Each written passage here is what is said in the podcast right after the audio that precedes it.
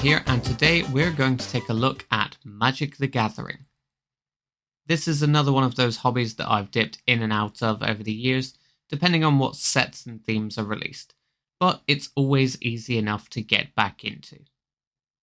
But first, we have some announcements. Starting with some bad news, unfortunately, the Tales Unfinished live game of Fantasy Age for Wolverhampton Literature Festival was cancelled due to rail strikes.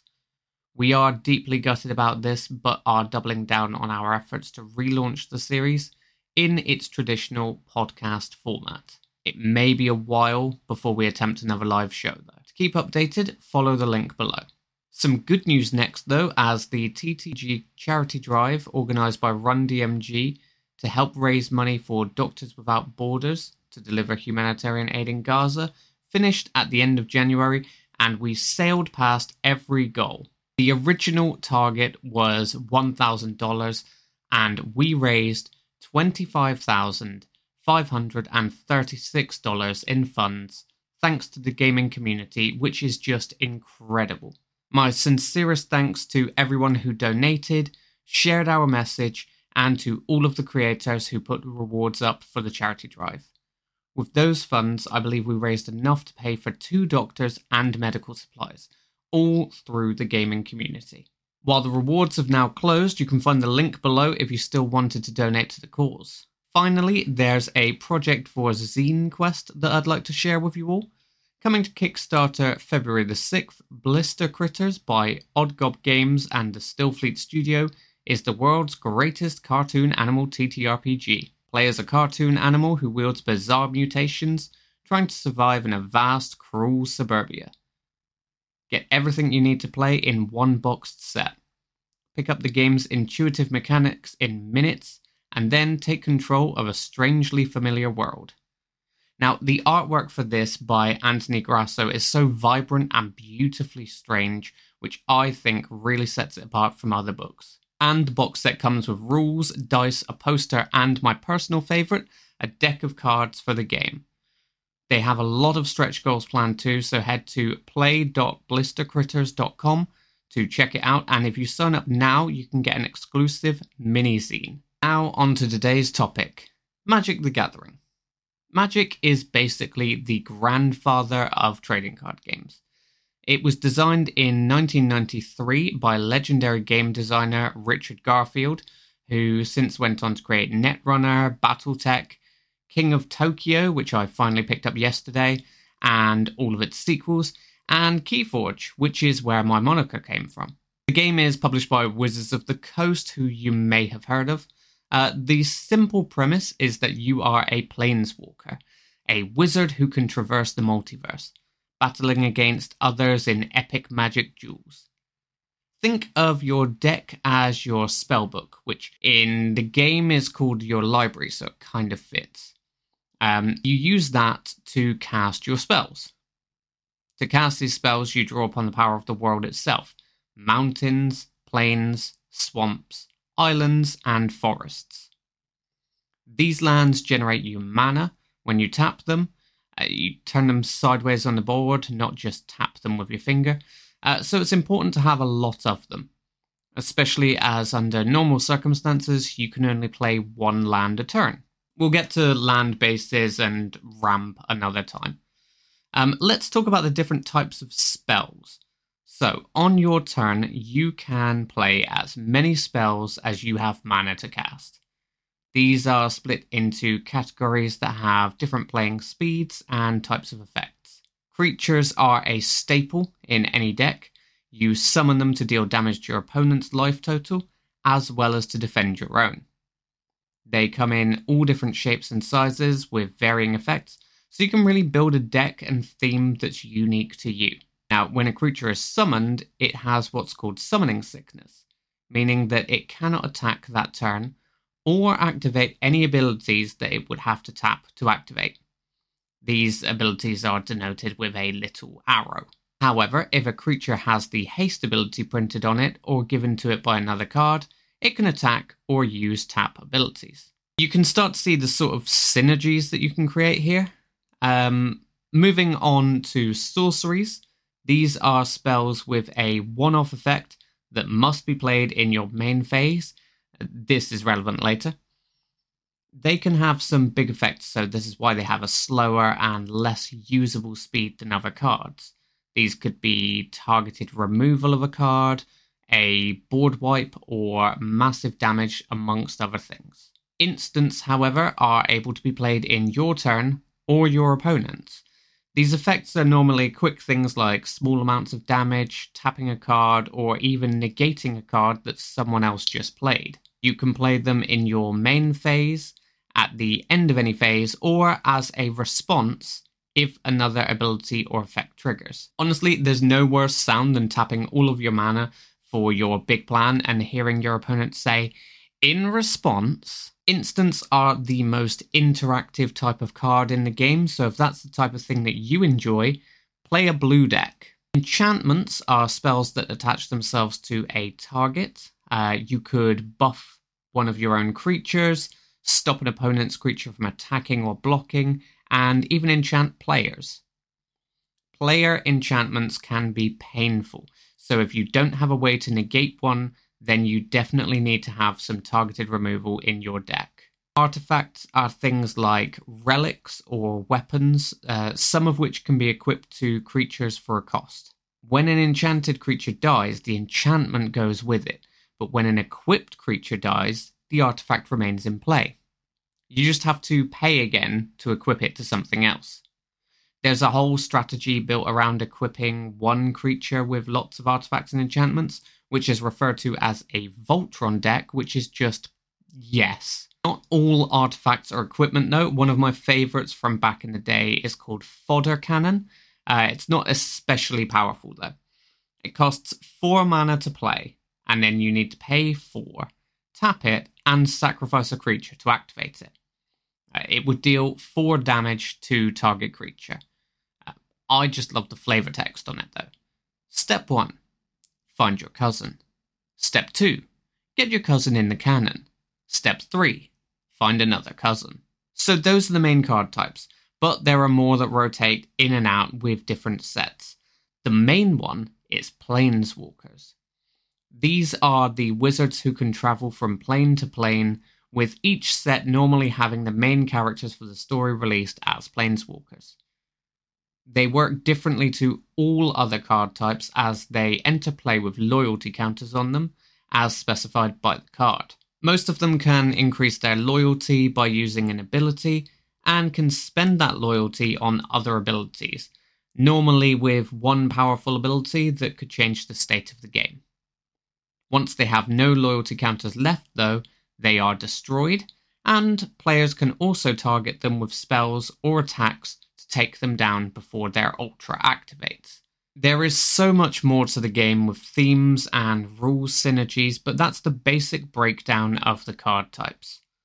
So let's talk about how I got into Magic.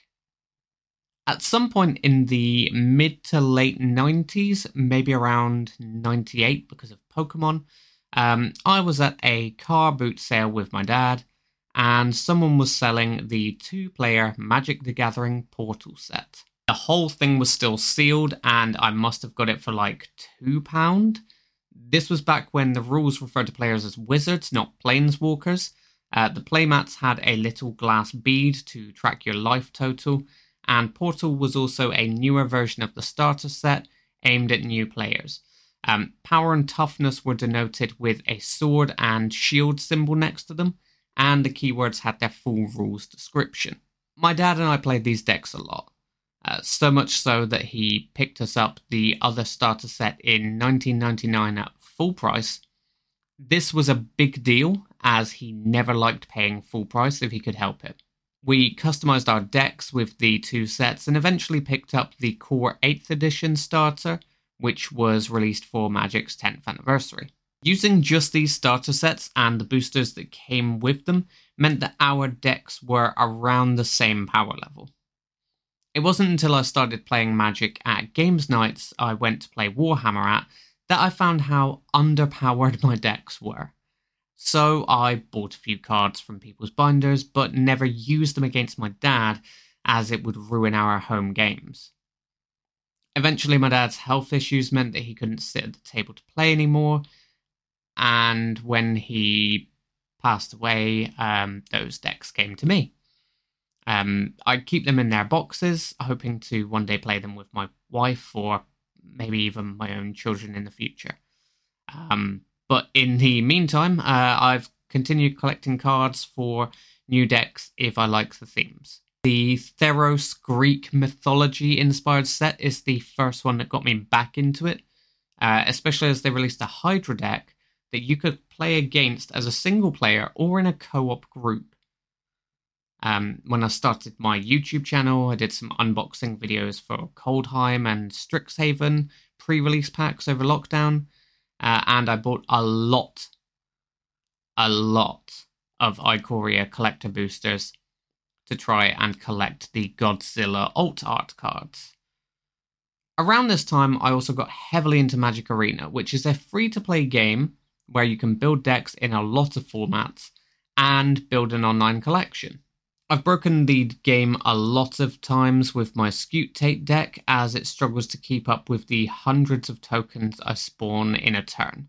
Um, to talk you through that, there is a card called Scute Swarm that every time that you play a land, it generates a token, an insect token. If you have six lands in play, it generates another Scute Swarm token. Meaning then that for every land that I'm putting down, I'm getting two Scute Swarm tokens. And you can see how this can just keep growing.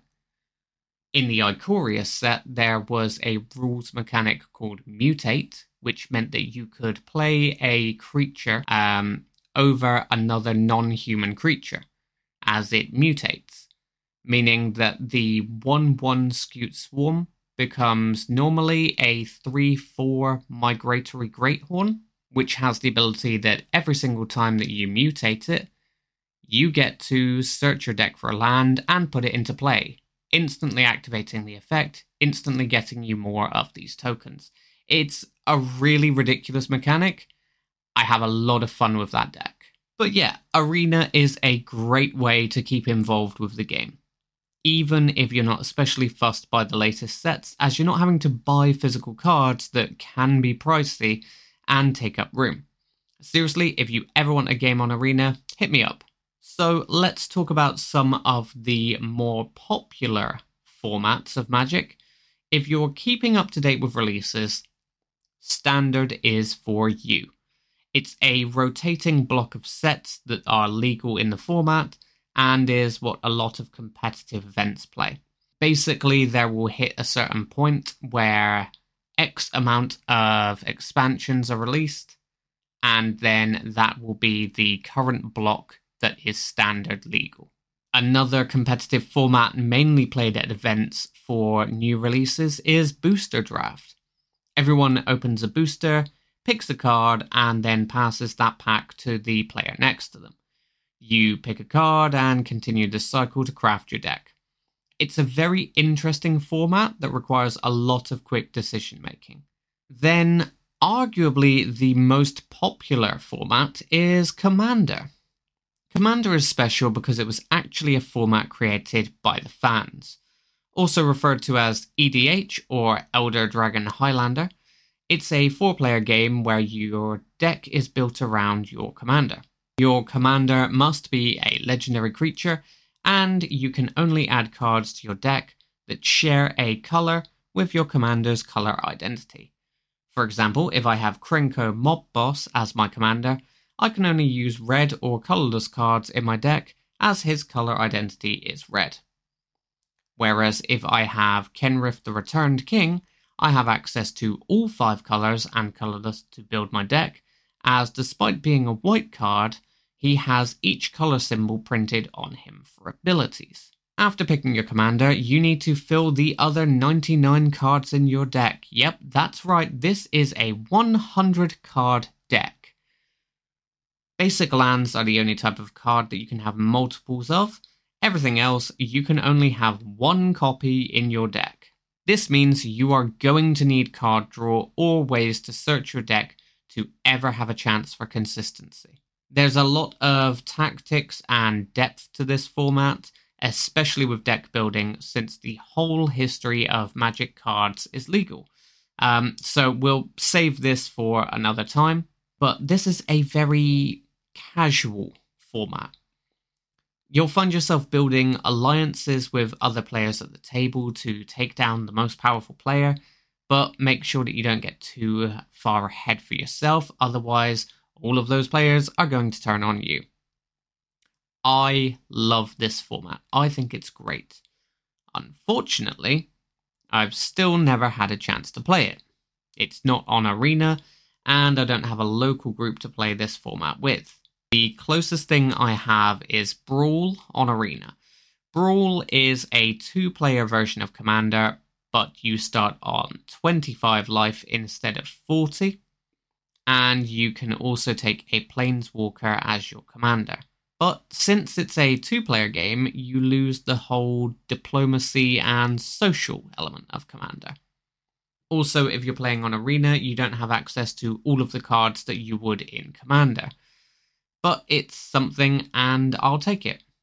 Who knows, maybe I'll finally get a chance to play Commander one day.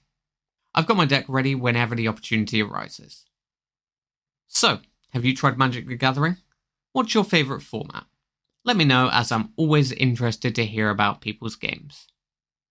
Now, I know that this episode is a little bit shorter than previous ones have been, but there is absolutely no way that I can cover everything to do with Magic the Gathering in just one episode. So, we're going to split this into a series. We're going to go through the different formats, we're going to go through some of the different sets, and uh, we'll get some people on to talk about their favorite parts of the game as well. But don't worry, I know that we are technically an episode behind at the moment. This episode should have released last week, but due to all of the prep that was happening for the live game, I wasn't able to put it out in time. However, that does mean that you are going to get a second episode this week. And I'm thinking we're going to have a little look at two player games as we are edging closer towards Valentine's Day. That episode should be out on Thursday, and I am very much hoping that we can keep to a Thursday weekly schedule going forward.